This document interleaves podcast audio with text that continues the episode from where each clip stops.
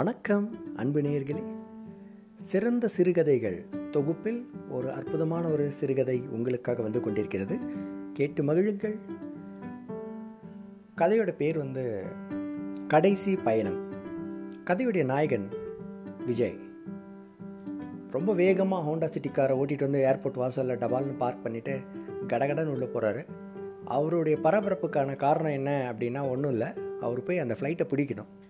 Hong Kong போகிறதுக்கு ஒரு flight அங்கே ரெடியாக நிற்கிது அதை போய் பிடிக்கணும். அதுதான் அவருடைய நோக்கம். ஸோ அதுக்காக பரபரப்பாக போகிறாரு ஆனால் அவர் மனசுக்குள்ளே ஆயிரம் பிரச்சனைகள் சஞ்சலங்கள் கவலைகள் இருக்குது அது என்னன்றதை நம்ம ஃப்ளைட்டில் அவர் ஏறி உட்காந்தோன்னு சொல்லலாம்னு நினைக்கிறேன். ஸோ போகும்போதே அங்கே சில இடங்களில் இடுறாரு தடுமாறுறாரு எல்லாமே நடக்குது.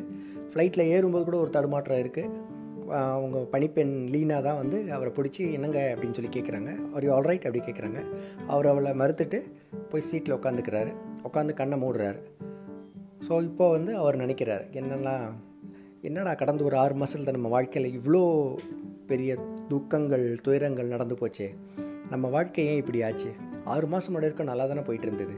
எப்போ வந்து அப்பா வந்து தீ விபத்தில் இறந்தாரோ அதுலேருந்து தான் நம்மளுடைய அழிவு ஆரம்பிச்சது. அப்பாவை அந்த மாதிரி பார்த்ததே கிடையாது. ஸோ முகமெல்லாம் செதஞ்சு போய் இப்போ நினச்சா கூட அவருக்கு உடம்பு குலுங்கிச்சு. ஸோ ஃப்ளைட்டு ஒரு சின்ன குழுக்களோடு கிளம்பிச்சு. ஸோ கிளம்பி ஒரு மேகத்தில் கீறிட்டு நேராக போக ஆரம்பிச்சது. ஸோ எல்லாருமே கொஞ்சம் கொஞ்சம் அவங்களுடைய சீட் பெல்ட்ஸ் எல்லாம் ரிமூவ் பண்ணிவிட்டு சகஜமாக உட்கார ஆரம்பித்தாங்க இந்த மாதிரி ஒரு அப்பாவுடைய துயரத்திலிருந்து மீண்டு வெளியில் வர்ற சமயத்தில் திடீர்னு ஆடிட்டர்கிட்டேருந்து ஃபோனு ஏன்பா கம்பெனி விஷயங்கள்லாம் நீ பார்க்குறியா பார்க்குறது இல்லையா அப்படின்னுட்டு என்ன சார் என்னாச்சு அப்படின்னு கேட்குறாரு என்ன விஜய் நீங்கள் கொஞ்சம் கூட யோசிக்கவே யோசிக்காமல் நீங்கள் பாட்டி இப்படி உங்களோட ஃப்ரெண்டு சஞ்சீவை இவ்வளோ நம்புறீங்க? உங்கள் ஃப்ரெண்டு என்ன பண்ணியிருக்காரு தெரியுமா? என்ன சார் பண்ணார்? அவர் பாருங்க அகலக்கால் வச்சுருக்காரு. ஏகப்பட்ட அமௌண்ட்டை வந்துட்டு இன்வெஸ்ட் பண்ணியிருக்காரு ஷேரில் உங்களோட காசை. ஆனால் பார்த்தீங்கன்னா இப்போ எதுவுமே ரிட்டர்ன் வராது. பிகாஸ் ஷேர் விலையெல்லாம் பயங்கரமாக குறைஞ்சி போச்சு. இல்லையே அவர் எங்கிட்ட என்ன சொன்னாருன்னா டாலர் விலை குறைஞ்சிச்சு அதனால் பணம் வரதுக்கு லேட் ஆகும். பட் ஆனால் கூடி சீக்கிரம் வந்துடும் சொன்னார். சத்தியமாக வராது. ஏன்னா அவருடைய சுச்சுவேஷன் அந்த மாதிரி அப்படின்றத அவர் வந்து தெளிவாக சொல்லியிருக்காரு இப்போ இருக்கிற ஸ்டே சுச்சுவேஷன் பார்த்தீங்கன்னா நீ உன்னுடைய மொத்த சொத்தை விற்றா கூட அந்த கடன் அடைக்கிறது கஷ்டம் அப்படின்றது கன்ஃபார்மாக தெரியுதுப்பா. நீ உடனே வந்து என்னை பாரு அப்படின்னு அவர் சொன்னார். ஸோ அங்கே போய் பார்த்தப்ப தான் தெரிஞ்சது அவன் ஏமாறல நம்ம தான் ஏமாந்துருக்கோம். ஸோ நம்மளுக்கு துரோகம் பண்ணிட்டான். தம்பி மாதிரி நினச்சி அவனுக்கு எவ்வளவோ நம்ம பண்ணினோம். கடைசியில் பார்த்தா இப்படி நம்ம கழுத்து அறுத்துட்டான் அப்படின்னு நல்லா தெரிஞ்சிச்சு. ஸோ என்னோடய சொத்தில் ஒரு முக்கால்வாசியை விற்க வேண்டியதாக விற்றா தான் அதெல்லாம் சரியாகும் அப்படின்ற சுச்சுவேஷனில் வந்து நிற்கிது சே என்ன இப்படி பண்ணிட்டானே? பேசாமல் நம்மளும் ஒரு ஆளை வச்சு பார்த்துருக்கணுமோ அப்படின்னு யோசிச்சுட்டு அந்த ஒரு கவலையில் கொஞ்ச நாள் ஓடிட்டு இருந்தது. அப்போ தான் இன்னொரு ஒரு விஷயம் வந்துச்சு.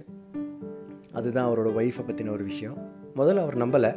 ஆனால் அவர் சொன்னது யாருன்னா அவங்க அப்பாவுடைய ஃப்ரெண்டு போலீஸ் கமிஷனராக இருந்து ரிட்டையர் ஆனவர் அவர் சொன்னார் எப்பா உன்னுடைய ஒய்ஃப் வந்துட்டு வேற ஒருத்தர் கூட தொடர்பில் இருக்காங்க அப்படின்ட்டு கேட்ட உடனே பயங்கர ஷாக்கிங்காக இருந்தது. யார் சார் ஏன் லீனாவா? சான்ஸே இல்லையே அப்படி சொன்னேன். அவர் இல்லை இல்லை அது உண்மை. ஏன்னா நான் நல்லா விசாரிச்சிட்டேன். பையன் வந்து ஒரு ஜிம்மு ஜிம்மில் இருக்கார். ஒர்க் பண்ணி ஜிம்மில் ஜிம் வச்சுருக்கிற பையன்.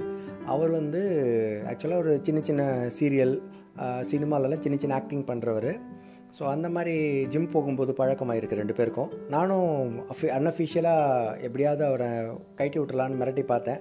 ஆனால் பையன் ரொம்ப தெளிவாக இருக்கான் ஸ்ட்ராங்காக இருக்கான். அவன் சொல்கிறேன் லீனா வந்து கொஞ்ச நாளில் விவகார விவாகத்தினுடைய சமைச்சிருவா அதனால் நீங்கள் ஒன்றும் கவலைப்படாதீங்க அப்படின்ட்டு எனக்கே சொல்கிறான் நான் என்ன பண்ணுறது அப்படின்னு தெரியல. ஸோ இதுதான்ப்பா சுச்சுவேஷனு நீ எப்படி பண்ணுற டீல் பண்ணிக்கோ. அப்படின்ட்டு அவர் சொன்னபோது ஹார்ட் நின்றுடுச்சு ச்சே முதல்ல அப்பாவோட மரணம் அதுக்கப்புறம் நண்பனுடைய துரோகம் மூணாவதாக பொண்டாட்டியோடைய மிகப்பெரிய நம்பிக்கை துரோகம். இது மூணும் அடுத்தடுத்து ஒருத்தர் நடக்கும்போது அவனுக்கு என்ன மாதிரியான எண்ணங்கள் தோணும்? முக்கால்வாசி இந்த ஊரை விட்டு நம்ம ஓடிடுறது அப்படின்ற முடிவில் தான் இப்போ ஃப்ளைட்லேயே ஏறி இருக்காரு. ஆனால் எங்கே ஓடுறது? எங்கே ஓடினாலும் மறுபடியும் இந்த நினைவுகள் நம்மளை துரத்தி துரத்தி வந்து நம்மளை ஒரு வழி ஆக்கிடுமே. ஸோ இதுலேருந்து ஒரேடியாக தப்பிக்கிறதுக்கு ஒரே வழி செத்து போகிறது மட்டும்தான் அப்படின்னு அவர் மனசில் தோணுது. ஆனால் இன்னொரு பக்கம் வந்துட்டு சே நம்மக்கிட்ட என்ன குறைச்சல்? எதுக்கு நம்ம மனைவி நம்மளை விட்டுட்டு போனா? நான் என்ன அழகாக இல்லையா? இல்லை நிறைய சம்பாதிக்கலையா? என்ன அப்படின்னு யோசித்தேன் என்ன பண்ணுறது எல்லாருக்கும் நடக்கிற ஒரு சுச்சுவேஷன் தான் எனக்கும் நடந்திருக்கு அப்படின்னு நினைக்கும் போது ரொம்ப மனசு கஷ்டமாயிடுச்சு. ஸோ ஹாங்காங் வரப்போகுது. ஃப்ளைட் இறங்குது. இறங்க போகிற சமயத்தில் பார்த்தா தூரத்தில் கப் கடலில் வந்து கப்பல்கள்லாம் குட்டி குட்டியாக தெரியுது. ஸோ அப்போ தான் இந்த முடிவு எடுக்கிறார் அவர். உடனே எழுந்துக்கிறார் சீட்டை விட்டு. எழுந்துட்டு உடனே ஒரு ரவுண்டு சுற்றி பார்க்குறாரு நம்மளை விட எல்லாருமே சந்தோஷமாக தான் இருக்காங்க. நம்ம மட்டும்தான் ரொம்ப வருத்தத்தில் இருக்கோன்றது கன்ஃபார்ம் அவருக்கு தெரிஞ்சு போச்சு. உடனே சரி ஓகே இதுக்கு மேலே நம்ம தாமதிச்சா நல்லா இருக்காதுன்னு சொல்லிட்டு சீராக போயிட்டு இருந்த விமானம் திடீர்னு பார்த்தீங்கன்னா செங்குத்தாக கடலில் போய் தபக்குன்னு தண்ணிக்குள்ளே போயிடுச்சு. அப்போ தான் பக்கத்தில் இருந்த விமானி கத்துறாரு. கேப்டன் விஜய் என்ன பண்ணுறீங்க அப்படின்னுட்டு அது அவருக்கு பாதி தான் கேட்டுச்சு. கதை இதோடு முடிஞ்சிடுச்சு ஆனால் இதில் உங்களுக்கு ஒரு கேள்வி இருக்கும். ஏன்னா ஒரு சின்ன பின் குறிப்பும் இருக்குது அது என்னென்னா கொஞ்ச நாளைக்கு முன்னாடி சிங்கப்பூர் சில்க் ஏர் விமானத்தோட விமானி மன அழுத்தம் தாங்காமல் தற்கொலை பண்ணிக்கிட்டாரு அப்படின்ற நியூஸ் கேள்விப்பட்டிருப்பீங்க. ஸோ அந்த கதைக்கும் அந்த சம்பவத்துக்கும் இந்த கதைக்கும் ஏதாவது தொடர்பு இருக்கா அப்படின்னு நீங்கள் நினச்சிங்கன்னா அது உங்களோட யூகத்துக்கே நான் விட்டுறேன். நன்றி வணக்கம்.